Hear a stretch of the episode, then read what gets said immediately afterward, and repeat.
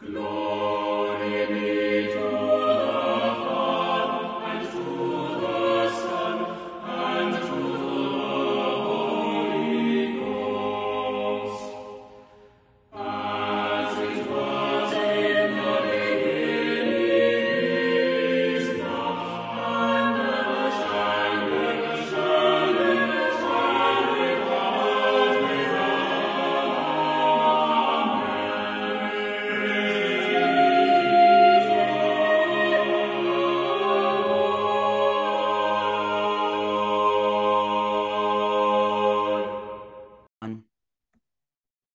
Greetings.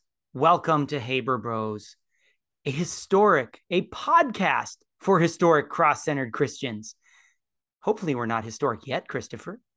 We seek to provide ancient answers to a culture that's forgotten the questions. Thank you for listening this week. If you like what you're hearing or enjoy the show, please share it with a friend and say positive things about us. This is the biggest way that podcasts grow. If you've not yet given us a five star rating or review, pause this recording and give us a five star rating and be generous and lavish in your review. Follow us on Twitter at, at clergylay and join our Facebook discussion group. I'm Kirk Haberman, a church musician, and this is my brother, Chris, an Anglican priest. Chris, how are you? Kirk, I'm great. This is two weeks in a row that we've recorded, although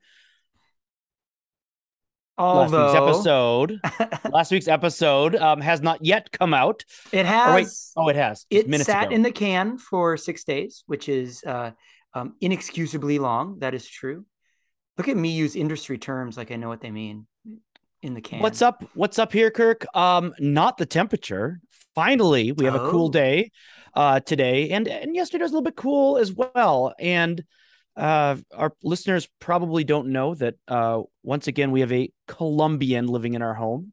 Uh, someone whom you have met, Kirk. Uh, Maria Yes. Martinez is living with us this year as an intern at our uh kids' school. Actually, just at one of our kids' schools. Our daughter's in middle school now.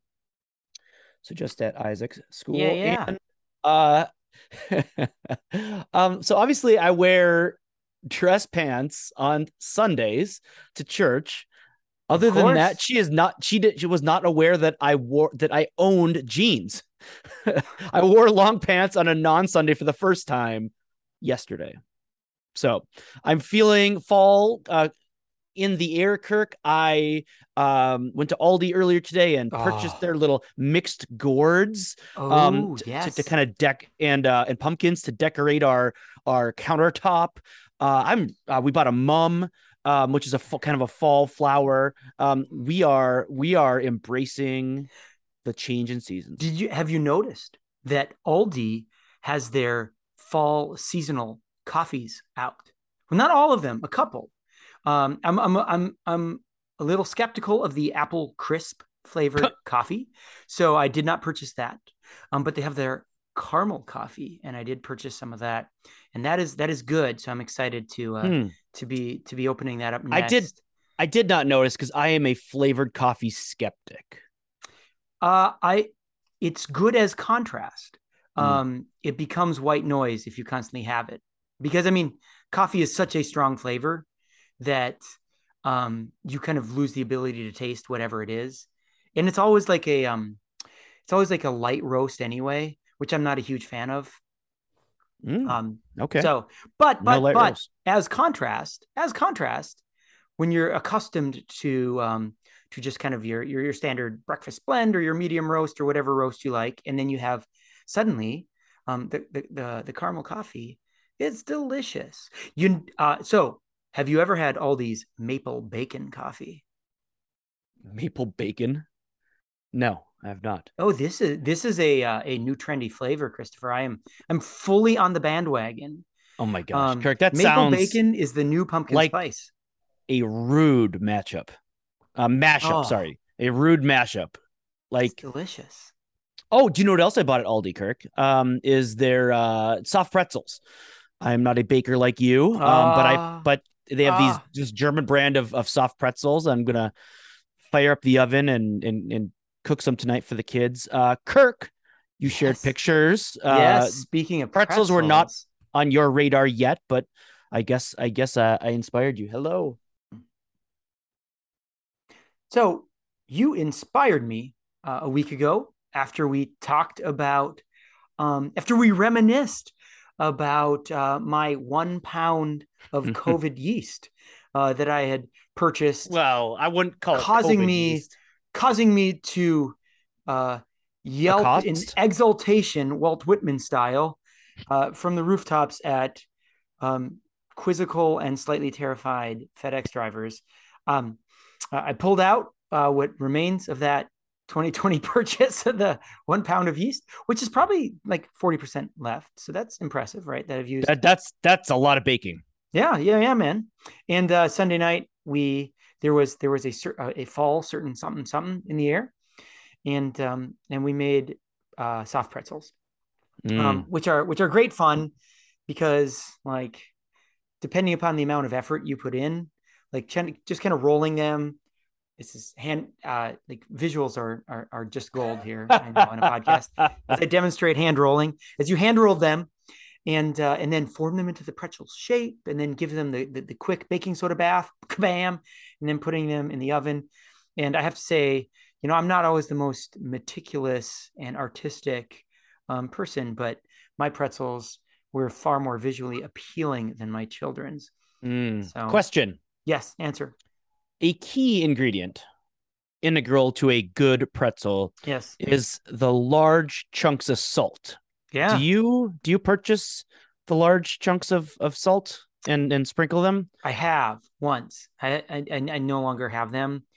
Mm. So we did it. We did it very economically with the old like you know Morton salt container, like judiciously shaking that on. So no, no. I mean, it still tasted nice and salty, um, but it didn't have the the visual The appeal. It big didn't- grains. It didn't get the Yeah. visual points for the big grains of salt. Yeah, that's right. Yeah. Um, we're uh, we're we are fully into fall. I had uh, my fall open house uh, on Wednesday. That was meet the parents. Um, that was that was great. That was great. And That's um, nice to have that that far into the school year. I remember my first teaching job. Um, we had like the parents come in in week two. Uh, and it was my first two years of teaching. You're like, I'm "Oh, my sorry, I really have nothing to tell you. We went over Right. the syllabus three days ago. Well, it, it wasn't just that. They're like, "Oh, my kid is the kid who," blah, and I'm just like, "I don't know the kids yet." don't- Like, I literally don't I know have- your child is. I have like a hundred and some students, and it's my first year teaching. I have no idea who you're talking about. Sorry. Right. was like, Yeah. let's put this like a month in. Yeah, yeah.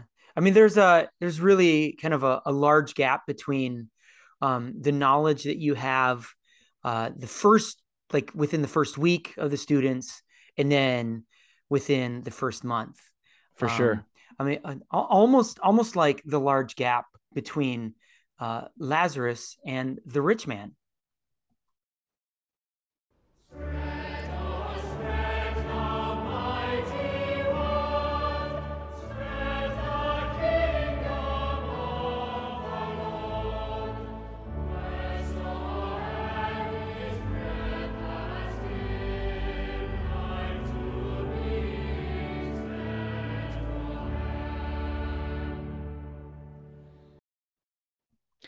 Today's gospel reading comes from Luke chapter 16, verses 19 through 31.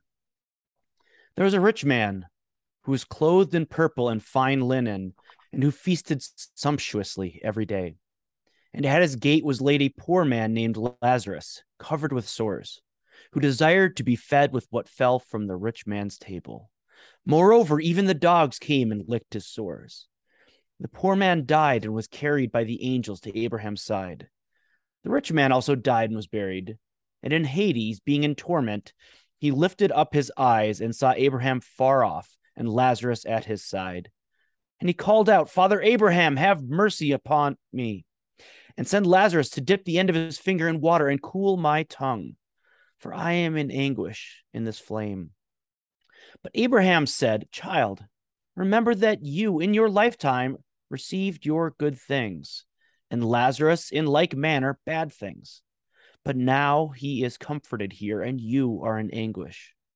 Besides all this, between us and you, a great chasm has been fixed, in order that those who would pass from here to you may not be able, and none may cross from there to us. And he said, Then I beg you, Father, to send him to my father's house, for I have five brothers, so that he may warn them, lest they also come into this place of torment. But Abraham said, They have Moses and the prophets. Let them hear them. And he said, No, Father Abraham, but if somebody goes to them from the dead, they will repent. He said to him, If they do not hear Moses and the prophets, neither will they be convinced if someone should rise from the dead. The word of the Lord. Thanks be to God. So, Kirk, we have here um, almost the culmination of this great theme um, that we have in the Gospel of Luke, the theme that is uh, that starts right in the first chapter, uh, where you and I, Kirk, have talked a lot about uh, Mary's beautiful song, the Magnificat. Mm. And uh, one of the beautiful things is is uh, that we see is this great reversal of fortune, right? Yeah, yeah. sorry, I'm looking for some uh, some you know, uh, feedback here. I, I apologize for being inert. um, he has shown strength with his arm. He has scattered the proud in the thoughts of their hearts. He has brought down the mighty from their thrones and has exalted those of humble estate. He has filled the hungry with good things, and the rich he has sent away empty. And then in Luke 6, we have uh, the Beatitudes, um, where Luke's uh, Beatitudes feature Jesus saying, Blessed are the poor where Matthew uh, it says, "Blessed are the poor in spirit." So uh, a difference, um, and uh, as I mean, this clearly ties together to, uh, and we talked about this last week to last week's gospel because last week we kind of looked forward at at um, at this end of uh, the chapter, um, that these are clearly connected.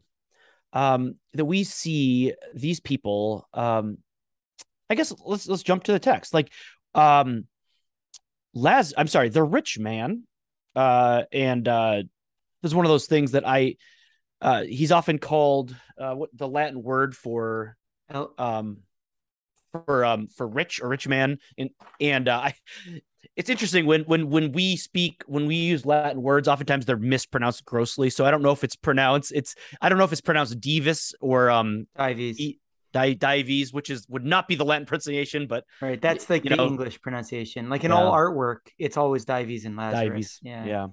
It'd, it'd and, be and Divis. Yeah, but yeah, yeah. Uh, it's curious um, that uh, Lazarus is named here because in none of the other parables in Luke do we have um, somebody named, and so some right. people wonder if this is a parable, and in fact, some some uh, kind of thinkers and scholars um, think that in fact uh, the, the, connective tissue between the verses uh, immediately before where it seems like there are kind of these unconnected things like a teaching on divorce and what's the other thing uh, in between uh, the law and the kingdom of god pharisees who were lovers of money heard all these things and they ridiculed jesus and he said to, and, and he, he responds, and then he talks about divorce and marriage. There are some people who think that, in fact, the rich man is someone present who had divorced his wife, mm. and hmm. perhaps Lazarus also was was present, and maybe is the Lazarus that, uh, of Bethany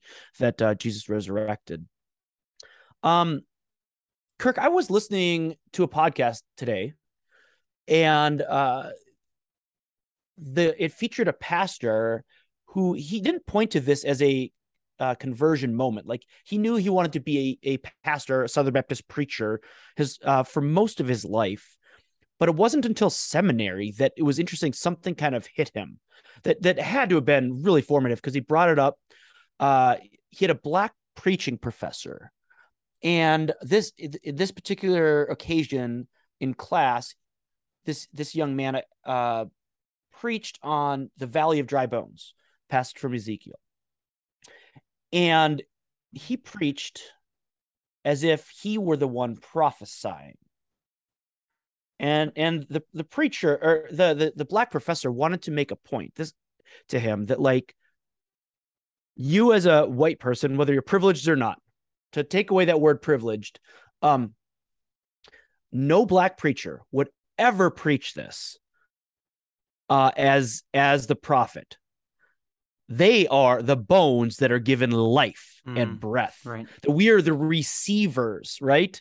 Um, and for, for me, like that seems self-evident that like like to be a Christian is to be a receiver of mercy, right? Yeah. I mean, just just a bracketed 10 second observation. I have heard a more uh, Pentecostal minded uh, pastor mm. recount to me um, a a that the previous Sunday the congregation like it just it was dry and he was like it felt like I was preaching to dry bones and I was like trying to blow and so he was falling into the exact same trap right? Like he was the spirit blowing on the dry bones. And Kirk, and, it's uh, really so it's the same trap. Yeah. yeah. Yeah, and it's really, really important for us to um who us who we who seek to read scripture well to realize that it's God who acts, that it's God who saves the helpless. You and I are helpless. Um, we're we are dead in our sin, and we are made alive in Christ, that it's the spirit that vivifies, that brings life, that breathes life into dry, into dry bones, to dead mm. beings, and knits them back together and breathes life into them. That that is the understanding of Scripture that we get when we read the whole thing. So praise God for everybody who um, has spoken up or or preached that or kind of made that correction that like we are not the heroes of our life story, Kirk. Right. In fact, we need a savior to come and save us, um, to give us eyes to see and ears to hear. Uh, so I, I, bring that up uh, because Lazarus, the name, uh, is is a, uh, a name that means God has helped, and uh, it's it's it comes from the Hebrew name Eleazar, which we know Eleazar was a faithful servant of Abraham um, uh, that features into uh, uh, Genesis 15, I think it is. Um, and, and so it's interesting that we have Abraham in this story, right? Um, that you know this is kind of where Abraham's bosom comes from. This the sense of of um, uh, to to be you know to, to be not uh, what does Paul say? To to to not be be in the body means to be with Christ, or to be dead is anyway, um, that there is uh, immediately uh, immediate comfort. Um, so anyway, uh, we've got these these two men. Um, I believe that these are are that this is a story like a parable. Um, I, I don't believe that that these were um that this Lazarus of of uh, Bethany. I don't think that this, the, but it, it could be. The, the lesson is the same. That there's a rich man um, and Kirk, there, this is very evocative, isn't it? Um, he's described evocatively. Not only is he rich, he's clothed in. Yeah, purple. we have a lot of sensory details, don't we? Yes. Yes. It's very interesting. Clothed in purple, very expensive cloth, fine linen, and not just feasted, feasted sumptuously. Sumptuously. What a what an adverb. Yeah. Every day, and and at his gate was laid a poor man named Lazarus, covered with sores. Uh, so Lazarus is not just poor; he's and and starving. He's he's covered with sores, and it's so bad um, that that uh, dogs. Remember, dogs are unclean, right? Uh, and they came and licked his sores. And it's interesting that an unclean animal, like picture the contrast here, um, that that that the rich man was not unaware of Lazarus. He was at his gate, like he had to literally like step to the side to avoid him. Um, you know, a human who has like the rich man who has compa- the ability to have compassion uh, avoided Lazarus, while even the dogs would come and lick his sores. Interesting contrast. Um, but also, like, this would be the lowest of the low to, to so the dogs had compassion on him, and yet, like, this guy is like, you know, you know, uh, kind of they're not it's not that dogs are unclean like pigs it's just that like it was an insult Gentile yeah. dogs, you know. Um, and so we, we see these contrasts. Yeah, um, I mean, dogs do, did not have the status they do now. Yeah. Yeah. And and even this word for dog isn't like a pet; it's like a wild dog. You know, it's this, right. this is not a desirable. This is not a a, a desirable it's animal. A dingo. yes. Yeah, and and and to, to to say that this wild dog had compassion, whereas the rich man did not. And it's interesting, Kirk. It would have literally cost the rich man nothing to assist Lazarus. The reason I say this is it says um, he's not, Jesus is not saying that he, that his wealth was ill-gotten. The criticism of the rich man is not that he cheated, that that his wealth was ill-gotten. The problem is um, it, it would have cost him nothing, as in the the Lazarus desired the excess. All he wanted, he didn't say, Give me a tenth of what you have, give me a third of what you have. What you have is mine. All he desired was the crumbs that fell from his table. Kirk, the excess, like the right. refuse, the trash. He's like, it would have cost uh, him literally nothing to help Lazarus. Anyway, that's that that's the description of, of the life. And then there is this great reversal where the um in in the life and, and it's it's important kirk to to note that jesus is not teaching on heaven and hell here. He's not giving us the geography um like that's, we are that's not interesting that you say that. Hmm, but go okay. go ahead. Okay. You keep going right. I, I, you, you were just making an aside. I, I, I don't want to derail your role. Okay all right. Um is, again this is just a story and he's saying like using kind of something that they would understand. Um there's this reversal of fortune um, that the, the, rich man uh, is in Hades, being in torment, and he sees Lazarus up there. And you know what's interesting? Uh, I mean, Kirk, some people just do not have eyes to see and ears to hear. Because even in Hades, he looks up and sees Lazarus, and he's still ordering him around. He still thinks that like he can tell him what to do. Right. That he goes to Abraham, have mercy on me. Send Lazarus to dip the end of like. Um, this is like commanding language. Right. This, this is this is an imperative. He's like saying, do this. Uh, for I am in anguish. Um, and Abraham's response, of course, is, Child, remember that in your lifetime uh, you received your good things and Lazarus, but now he is comforted here and you are in anguish.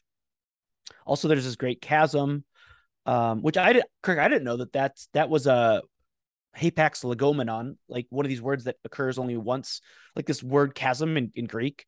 Um, it's used only once in the Bible, and I don't know where. I did not do the research. Where did we um get the uh definition for this word? Like sometimes there are things outside of the biblical text that um help us to define words, but chasm is comes from the Greek word chasma.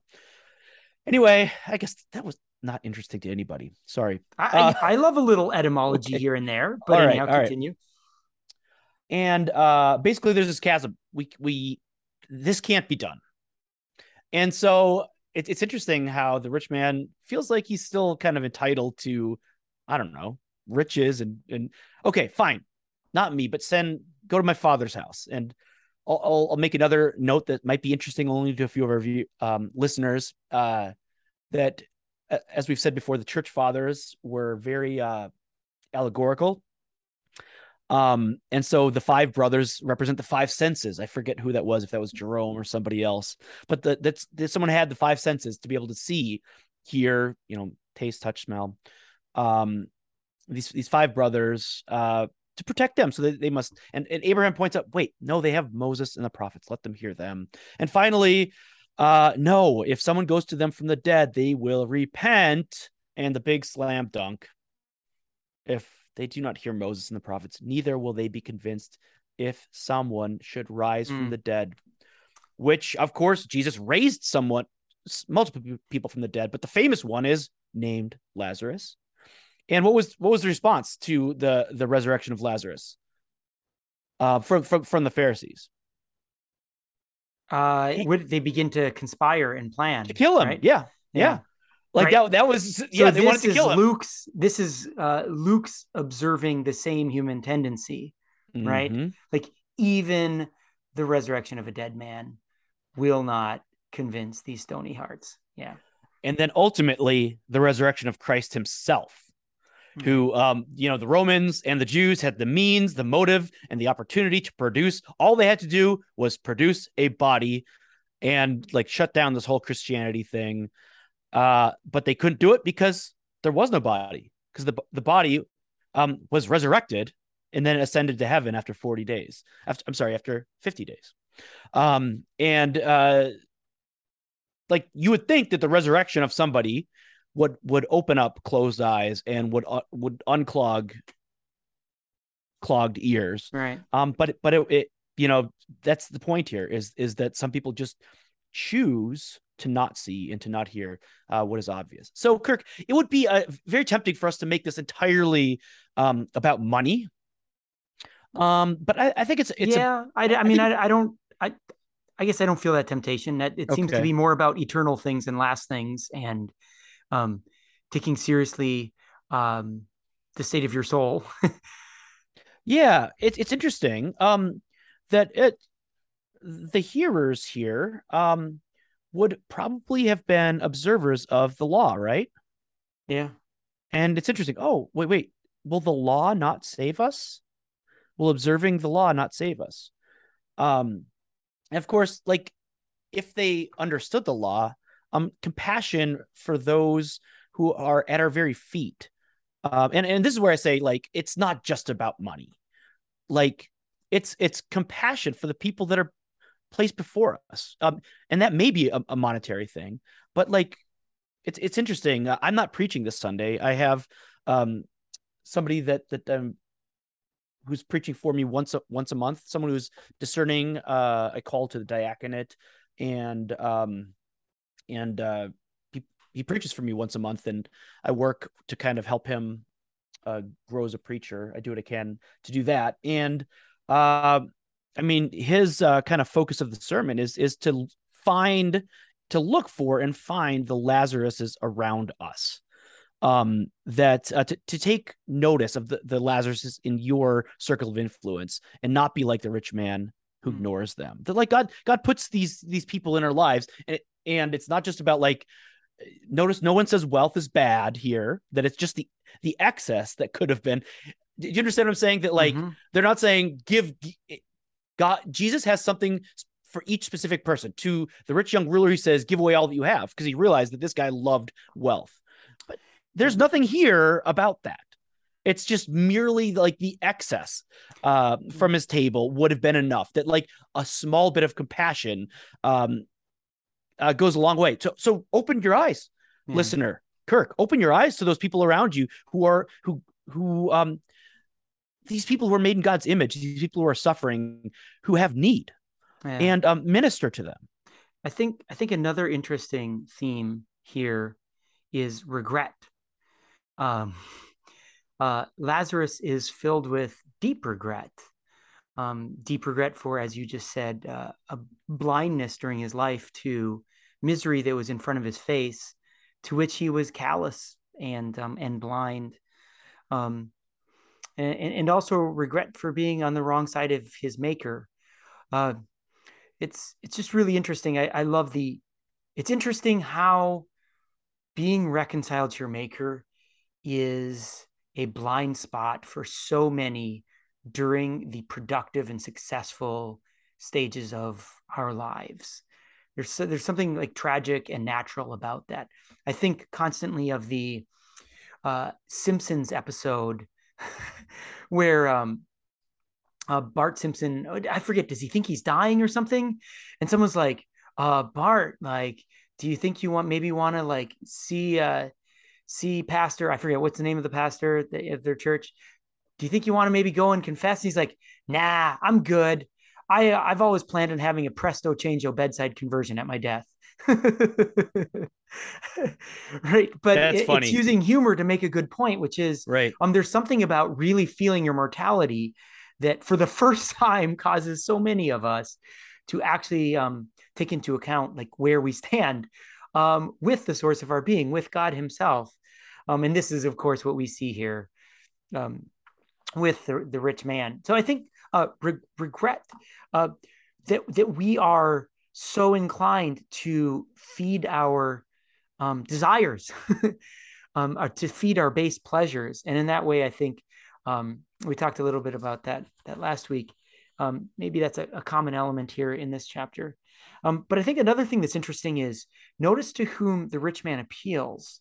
Um, he appeals to Abraham, which is natural, right? Uh, these are being a son of Abraham was the birthright for these for these men in first century Syria, right?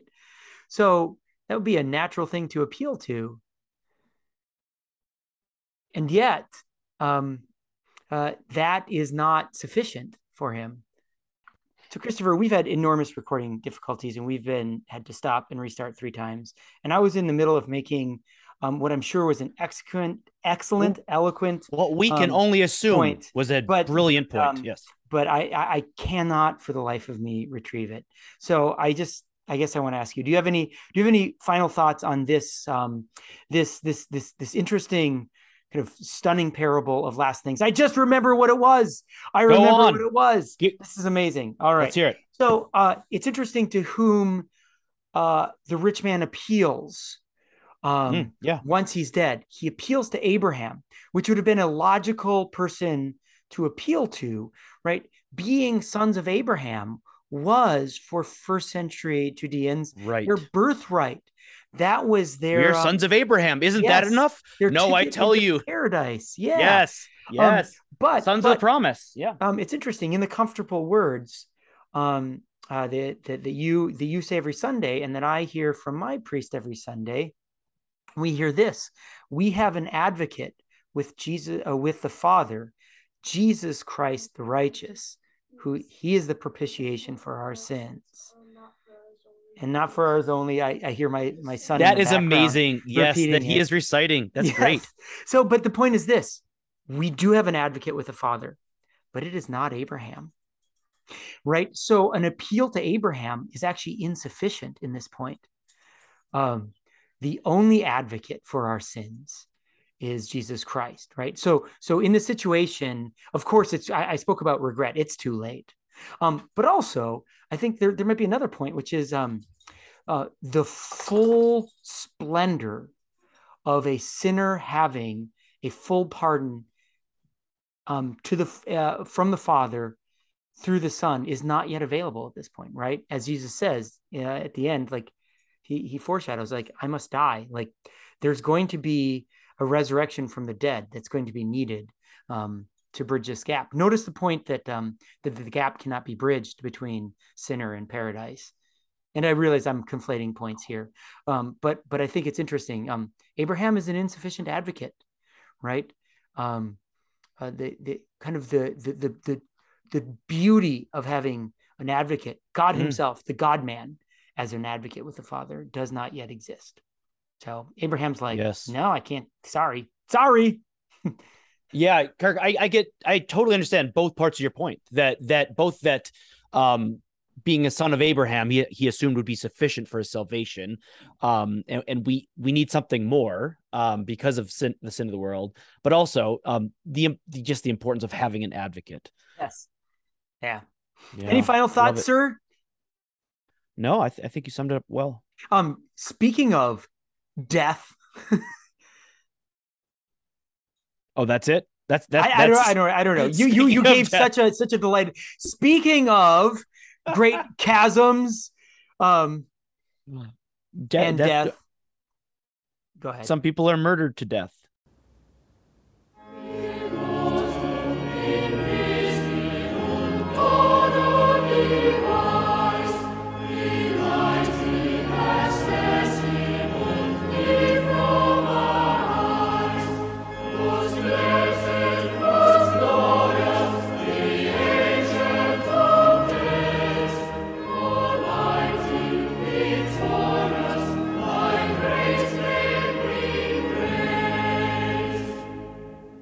Okay, uh, today we are talking in our culture segment about uh, the Hulu original comedy Only Murders in the Building. Kirk, we discussed season one uh, probably about a year ago, um, and season two premiered in August. Yes, and I'm actually yeah, uh, August, July doesn't matter. Uh, it came out. We watched it. We loved it.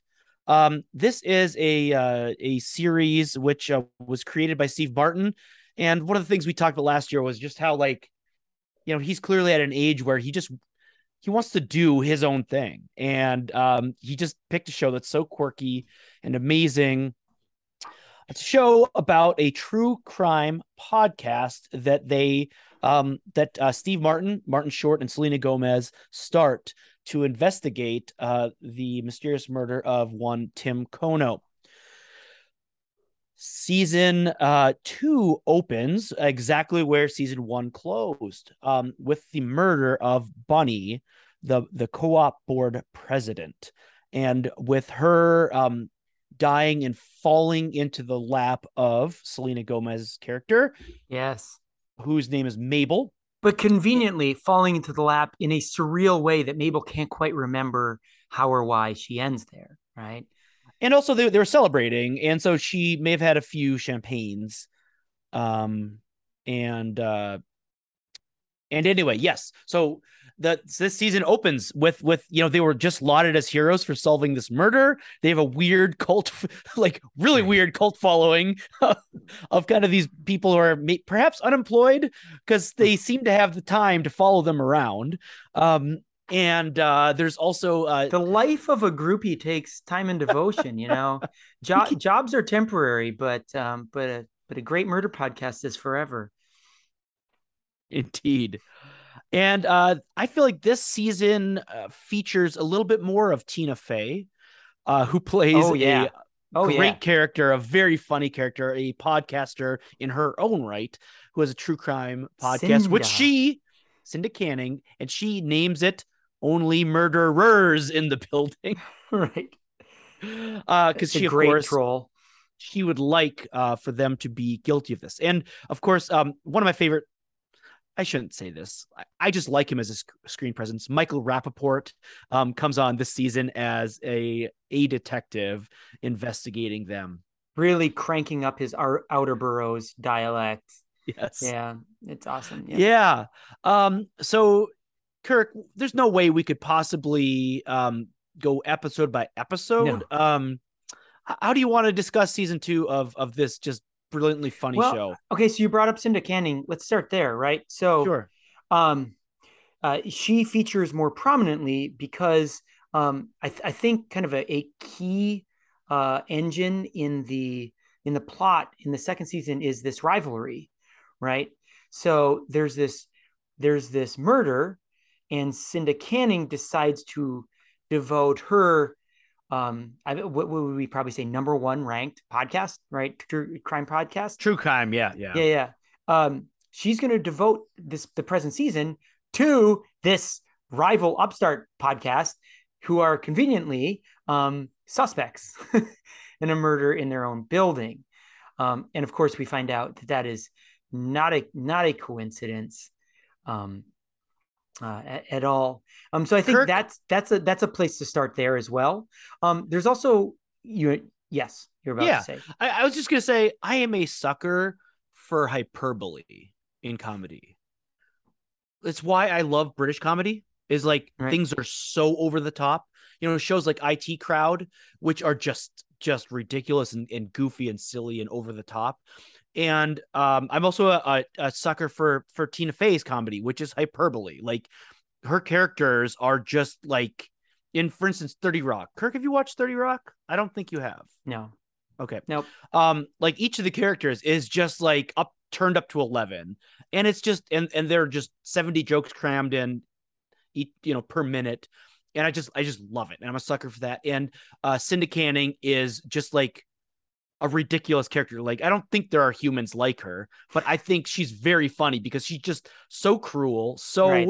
self-centered, um, peremptory, you know, yeah, narcissistic, yeah, narcissistic. She's she's cruel. Like it's funny, like her entire career has been made by um one of her assistants, and she's gonna thank um she's like who else should i thank and she turns to her assistant and says her name right. and then asks her to like get her some food or something right. and, and all, all the food requests are like she's doing the stupid thing like I don't know, buying chocolate chip cookies and then picking out all the chocolate chips because right.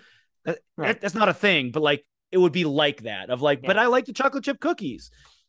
Yeah. I just don't like the chocolate chips, you know. So I think I think we should talk about her assistant because sees it, it begins with a voiceover from this this assistant, this this talented, um, humble, long-suffering, abused assistant. Her name is Poppy, right? Mm-hmm. Um, and she has like this ordinary, kind of downtrodden, miserable existence in Oklahoma, right? What she has like an alcoholic father, and Mm, like yeah, uh, he her boss is this small town mayor who's abusive and maybe a bit of a pervert, right?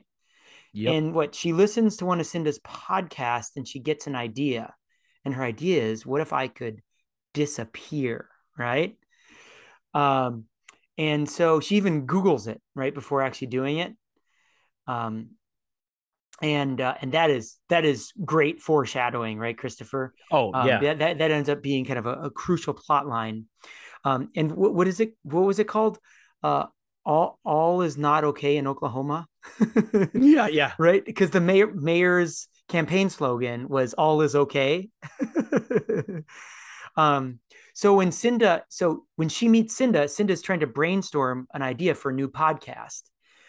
Um, and all she's asking for is a murder that she can solve and then record, right? And and and Poppy kind of gives her an idea.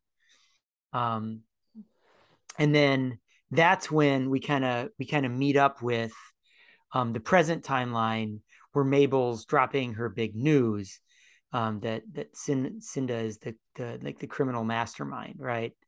So um, This, This show, is- Kirk, combines two yes, uh, really remarkable things. One, the uh, it's it's a hilarious comedy with Right. Martin Short being the you know loving dips and having dips for dinner, and Steve Martin having funny like voice to text you know confusion. Kirk, you shared that you sent us that scene. yes, Yeah, yeah. Of of we've all been there. With also with a really good like mystery, um, like and, and like many good mysteries, of course. Um, uh, one of my favorite uh series of, of television of all time is is season one or series one uh, of uh, Broadchurch, in Hmm. which um suspicion is cast on virtually every character. Each ca- Right. like one episode, each like character has their this person. episode where it's Yeah. this person. Yep, that's right. yeah Yeah. and uh and, and it, that's kind of like this season of where like maybe it's this person maybe it's this person you know and then eventually you know resolving it and kirk um i, I love how they resolve it in in the final episode they have a what, what do they call it a a So so the, a killer reveal party which the- there's a the joke there built in there Right. The conceit is that Martin Short has happy memories of like the miserable 1970s in New York, right? when there were rolling blackouts and uh and the son of Sam was stalking the streets and striking heart in the striking fear in the hearts of all New Yorkers, right? Um, yeah. So so you're right. Um, the the real killer is hiding in plain sight in front of our eyes throughout season two, and each episode goes through it kind of a spotlight on different characters, and you you do kind of chin stroke and wonder, is it going to be this guy? Is it going to Oh, be this sure. lady? Yeah, and the killer reveal party where actually Martin Short really fancies himself like a like as having some real psychic abilities to kind of stare at um, guests at a dinner party and stare into their soul and determine if they're like the innocent blonde or if again that's a real killer. hyperbolic character thing like he is so delusional right of his own abilities and whatnot yeah Yeah. So so that's great. Um uh there's also uh I think a really touching uh subplot uh where where um Martin Short uh, should we should we kind of say Yeah. some spoilers here? sure yeah Um, spoilers So in the in season one, you you meet Martin Short, and then who's a a short uh, baby boomer white dude, and then you meet his son, who is um who is uh, like they're like of a darker hue. They're obviously like some It's other some biracial other can we say that biracial. Yes. Yep. Yep. Yep. And uh, we don't really meet the wife, but we we meet the wife in season two. Well, um, Martin Short, what, what how does this happen? He has what a genetic test or something so like this. I feel Yeah, like how- it's his, his his son gets it for his his son's like yeah. science project or something. Yeah, that's what it is. And he finds out. So he finds out that he's half Greek, Yeah, half black, half Greek. half black, half Greek. Yep. And uh, Martin Short Martin is, Short's is like, of course Irish. because I'm 100% Irish. And so he takes a genetic test and he's in denial about it to his friends and to himself and kind of realizes like I'm not the father of my son. Um, and, and, and so he begs the re- he begs the real father. Um, please don't tell him. Please Mhm. don't. Like he finds out who it is, and they have a confrontation that's that's that's kind of heartfelt. Like the one guy's like, "I wronged you," and and um, it, it- Kirk, it's really a beautiful moment. Yes, it is. Um, Yeah. At the end, where um, you know, Martin Short is is has been lying about it. They're like, "Yep, no, it's you know, I I guess I'm Greek, you know, because you're Greek, I'm Greek." right. and and uh, um he he finally confesses to his son yeah i'm not i'm not your dad um and his son just says to him like if you're not my dad uh th- then like i don't know what a dad is. Right. Which is a Like, very a very Christian like- thing. for sure. And he's like also also it's clear that he knew. He's like dad i knew that. Dad like of course you're not greek. Are you kidding me? Like like you you you um you look like a leprechaun. Like It- of course you're not greek but if you're not my dad i don't know what a dad is It's reminiscent of of Jesus saying like, "Who who are my brothers and sisters? Mhm. These are my brothers and sisters." The the Christian idea that um that being adopted Mm. um into our new identity is is is much more real, much truer than than than blood. Um which Or is sort of as- against the world, right? Like blood is Right. thicker than water. Yeah. Not- no, not actually Christianity is water is thicker than blood yeah. doubt. and this is this is sort of a, an echo of that right? Like no like what we have is true father is, is what you- have shown me is true fatherhood. There's no Yeah. such thing as fatherhood if you're not a father. Yeah. That was a that was a lovely moment. A tender moment in what what what is an otherwise um hysterical season yes. right?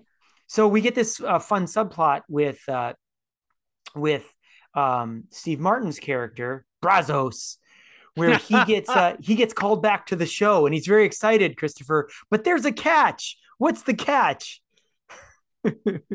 Well um not only is he in a wheelchair but he has dementia that like he thinks that he's going to be the hero of the show.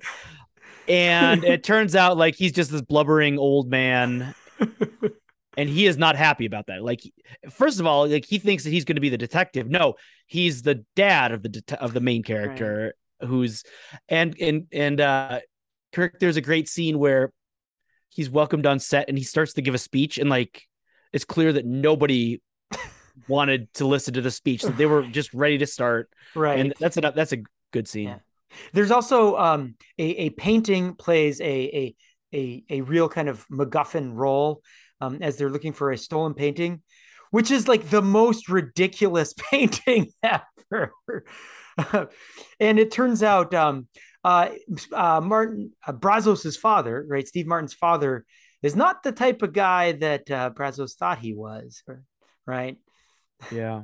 Yeah, I mean Kirk there it's it's interesting. I I am a uh, sporadic listener to This American Life and they had an episode devoted to um like the havoc wreaked by um the these like 23andMe or Yeah. um you know where uh people getting these genetic tests are are finding out all kinds of family secrets that that nobody like people thought that they would be able to take to their grave I mean, Yeah. it's, it's it's it it's a real life thing. Yeah. All right. Yeah. So um you mentioned uh uh what's his name? Rapaport. Um Yeah. he's Detective Kreps on the show. Yeah. Um he's he's a fun guy. Um we uh there there's a crooked detective on the police force um who uh who kind of in a sadly eloquent way um explains that like there's like being a just a public servant um there's no way you can live in Manhattan. Like I got to take money on the side. So like he kind of makes it by planting evidence, right? And uh, so Detective Kreps turn um he he's basically he has it what he has it out for Mabel. That's kind of that's kind of what's happening, right? Um, um, so he's an interesting guy, um, and uh, it- which so a subplot is it turns out that this building, right? Only murderers in the building, only murders in the building. The uh, the Arconia, right? This this cool uh, classic um, Upper West Side apartment building in Manhattan has this creepy series of tunnels, right? And so these characters realize that um, their apartments have never been safe. Um, they Mm. actually there's this these secret passageways in and out of all of their apartments, and uh, several several characters. Um, Steve Martin's daughter shows up. He has a daughter who um, it turns out has been spending time in these tunnels, right? Kind of because Steve Martin's a bad dad, but she's still a daughter who kind of needs her dad, right? So, so, so she's there, and it turns out there's this detective Kreps who's creeping around in the tunnels as well. Um, so that's kind of a, a, fun subplot as well. And it turns out these creepy fans, these groupies, are in there as well. Um, so that that that's kind of a fun subplot. I thought that was I thought that was great fun, Christopher. Um, what do you think of that? Yeah, I mean, Kirk, I I loved it. I I thought this season, as much as I liked last season, I thought this was significantly better. Um, just very good, very a lot funnier. Um, and that's not to disparage last season, but like this season was really good. I mean, there, there are many subplots we haven't mentioned, um, including like the murder from last season. Like Steve Martin doesn't want to break up with her. Yeah. Like he realizes that in her mind they haven't actually broken up, and he has to kind of deal. It's it's interesting to see a man in his 80s, um, a very immature man in his 80s actually. Yeah tackle hard things that he's avoided like fatherhood like you know um maybe i need like i need to get healthier um emotionally. Right. That's, that's uh, not a common thing. yeah how about the um the the, the weird uh like the weird 70s album that it turns out that he had made uh and he and his daughter would like sing it when she was young and, and yeah so it, that's funny. Uh, let me just say this about it. Um this is more of a meta point um, what a love letter to New York. Um, so like I'm just an unabashed patriot, and one of the things we in in this great, weird, wonderful country of ours, um, there's so many different places that have like such a unique tang, right? Like what's more American than New Orleans, right? Or like Dallas, Texas, like oil men swaggering around in big hats and cowboy boots. How weird are cowboy boots, right? like people love them right? Or like Hollywood, right? Or um, the Rocky Mountains. How American is New York City? And there's so many things that are really New Yorky about this, like Bunny Folger, just this like really um, uh, the, the the lady that that gets murdered, right? Uh, whose murder we're trying to solve here um, she's there's something really New Yorky about this, right? The fact that there's a like a superintendent of the building that's kind of been a fixture of the building and cranky and imperious and arrogant. Um, these these detectives with outer Bronx dialects, but but one of the things that's so New Yorky, is, and and of course his dialect is cranked up to eleven, is the doorman Christopher. Um, and I don't know how much this still exists post COVID. Um, a lot of stuff has probably been automated. I'm worrying. Uh, uh you've mm-hmm. been you've been in New York City since COVID. Um, are there still these lovely doormen in these ridiculous uniforms, um, talking to you, dropping their R's everywhere, um, as you walk uh, in and out? But I love ago, this yes. guy, right? I love this guy. He's a great. Guy, yeah. You you were saying? I'm sorry. A Juilliard trained actor. Yeah. Right. yeah. Um, so there's him, of course, Martin Short, uh, um, um, being a part, his character um, being an ex, well, as we see at the end, a a, a newly um, a, a second lease on life, a Broadway director, right? What a, what a New York character as well. Um, taking seriously the ridiculous um, plays and musicals that he directs, right? Um, that too is New York. Um, Brazzos, this this hard boiled uh, Harlem Detective Show, right? That too is New York. Um, I felt like season two really leaned in to the New Yorkiness. Um, conversations in a diner with weird, uh, weird foods. What was the what was the the sandwich that plays a, a, a it plays an like marmalade and liver or something? Yeah, it plays I... an important plot point, right? But like yeah. I find that almost plausible, right? Like New York's the, the, uh, like the place where like people should order like weird sandwiches, like like capicola on rye, capicola and Swiss on rye. I don't know, like right, like marmalade. I don't know. Throw some marmalade on it. I don't know. So, um, I just thought that was great. Um, I don't know. Did you notice any other kind of like lovely, ridiculous New Yorky things?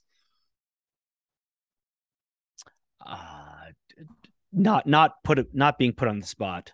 All right. I mean, obviously the the the detective as well. He kind of really talks about kind of the the less glamorous sides, like this island is impossible to live on like as a you know on a i'm a public servant like I, I can't live here. Yeah, but uh, um, of course he where he runs his own boxing uh gym, right? Where everyone in there is like talking to each other, dropping their eyes you know, like it's just all that was great too. But yeah. Um uh but Christopher, do you have I feel like I've monologued here and just kind of scattershot.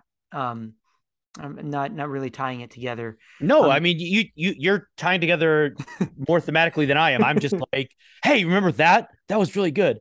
Um, but I guess to to maybe put a put a bow on it, um, Yeah. it's it's interesting. We can tie this actually to the gospel, um, in that there's an interesting realization because each of these characters are, are immensely flawed. Um, the, the, these three, um, Steve Martin, Martin Short, and um, Selena Gomez. Yes. Um, and uh, there's a moment where there's a flashback to the to the moments, the last moments of Bunny's life, where she actually comes in their apartment, and she was, you know, she was this like Yes. cross. She's just this very cross and and very tough woman, Yeah. but like she's kind of humbled, and she kind of swallows her pride and goes and does she does she bring them something? She brings them what a bottle of champagne. She a bottle, of wine, bottle of champagne, something. And as and they're like, oh well, Oh, thank okay, you. thank you, bye. Bye. and only once she leaves do they realize oh wait i think she just wanted to to to spend some time together and uh but the moment's this- gone.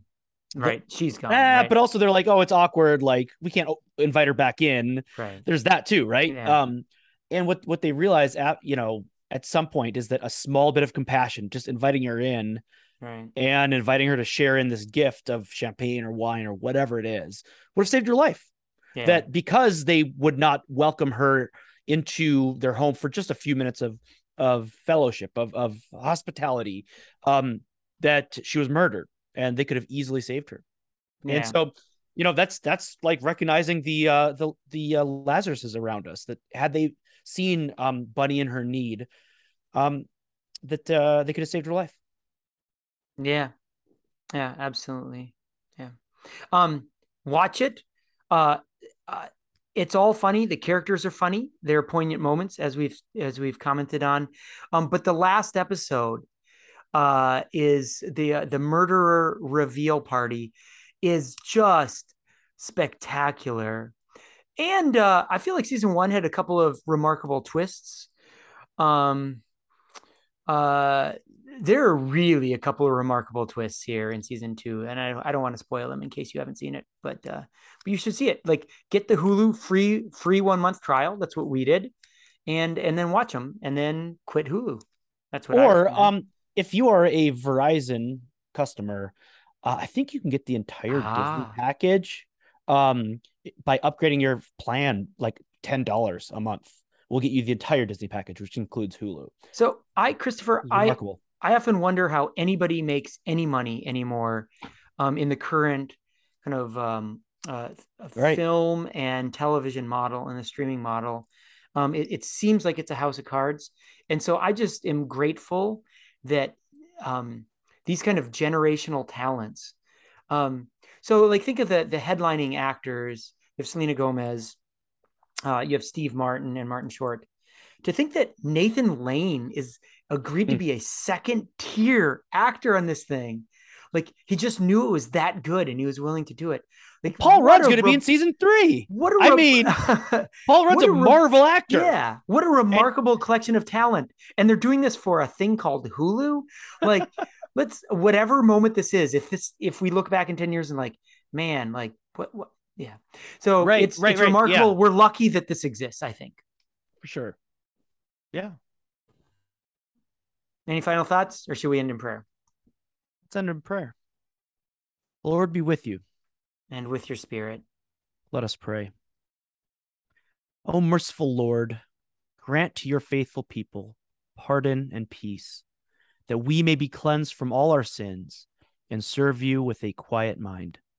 Through Jesus Christ our Lord, who lives and reigns with you in the Holy Spirit, one God, now and forever. Amen. Amen. The grace of our Lord Jesus Christ and the love of God and the fellowship of the Holy Spirit be with us all evermore. Amen. Amen. Next week, Kirk. Next week.